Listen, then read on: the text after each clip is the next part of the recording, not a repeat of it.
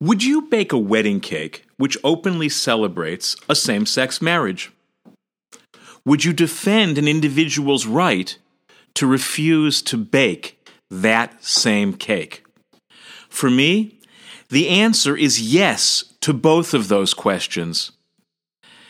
Unfortunately, that's not so common.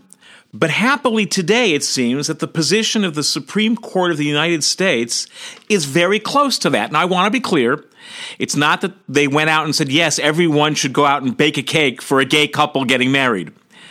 But writing on behalf of a 7 to 2 majority, Justice Anthony Kennedy argued something profound and something that I think promises us a way forward out of the endlessly ugly battling between two sides around wedding cakes and everything else that has to do with securing people's freedom of thought and faith, even when they deeply disagree.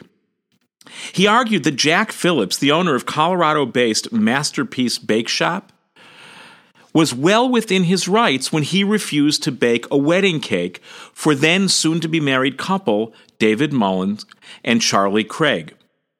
Interestingly, Justice Kennedy and his six concurring colleagues did not approach their reversal of the Colorado Court of Appeals and Commission on Civil Rights that had deemed the baker outside of his right when he refused it. They didn't do it based on freedom of speech, which is how this has often been fought about, but instead based on those institutions, the Court of Appeals and especially the Commission on Civil Rights, open hostility to Mr. Phillips and, quote, his sincerely held beliefs.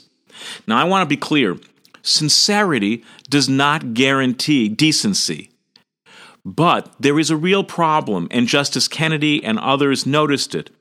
When the Commission on Civil Rights in Colorado, challenging Mr. Phillips's belief and saying that freedom of religious expression has been used to justify all kinds of things, including slavery and the Holocaust. Now, however one feels about deciding to bake or not bake, in this case, a cake for a gay couple, Comparing that decision to the institution of slavery or the events of the Holocaust seems to me completely out of control. And in fact, Justice Kennedy based the decision for he and his six colleagues on that. The idea that there was such a profound hostility to another person's views that in fact, while they, the Commission on Civil Rights, was trying to protect the equally legitimate rights of that gay couple, they did so by stepping on the baker's rights. In fact, in the same decision that protects Masterpiece Bake Shop in saying they don't have to bake that cake for that couple, Justice Kennedy also wrote that Colorado law can protect gay persons just as it can protect other classes of individuals in acquiring whatever products and services they choose on the same terms and conditions as are offered to other members of the public. In other words, this is no free pass for discriminating against gay people. This is no free pass for allowing whatever views we have to cause other people harm. This is no free pass to assume everyone who's opposed to gay marriage should say, hey, Masterpiece Bake Shop was able to deny them a cake. It must be we're now on the road to striking down marriage equality in America. It's very clear that that was not in the minds of any of these justices. In fact, one justice who probably was trending that direction, Clarence Thomas, concurred but not fully with the decision because he wanted a broader interpretation than his colleagues were willing to give. At the end of the day, I'm left with two questions. Two questions that I think actually can help move us forward. Dare I say, out of constant litigation and more into the kind of civil discourse and mutual respect that is the underlying greatness of this country when we do our culture well.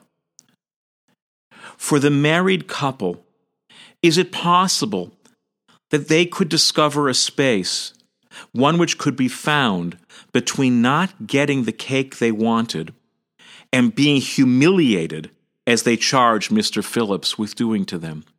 Is it possible that we can not affirm each other's conclusions, and that doesn't mean we're humiliating the people with whom we disagree? And what would have happened if they were willing to entertain that possibility as they stood there in that day, not getting the cake, which I actually believe they are entitled to, but Mr. Phillips doesn't? And for Mr. Phillips, oh, how I wish you were with us, Mr. Phillips, so I could ask you face to face. Do you understand that your victory today in the Supreme Court is grounded in the exact same principles that guarantee that couple's right to get married? Do you understand that they want not one thing more than you do from the country and the culture in which they live? That they want people to take seriously their beliefs, even if some of those people don't agree with them. And I wonder if you could remember that. What solutions in Masterpiece Bake Shop might be found so that more customers could be better served without you feeling you violated your beliefs? I wonder even more if having secured the safety, and I believe legitimate safety of your beliefs, will you now go out and fight hard, not for the fact that you should have to bake them a cake, but for their very right to be married as Americans because the fact is their right to that marriage and your right not to refuse and your right to refuse the cake they come from the exact same place. And what might it look like if we began to remember that more than any of the conclusions we happen to reach on any of these issues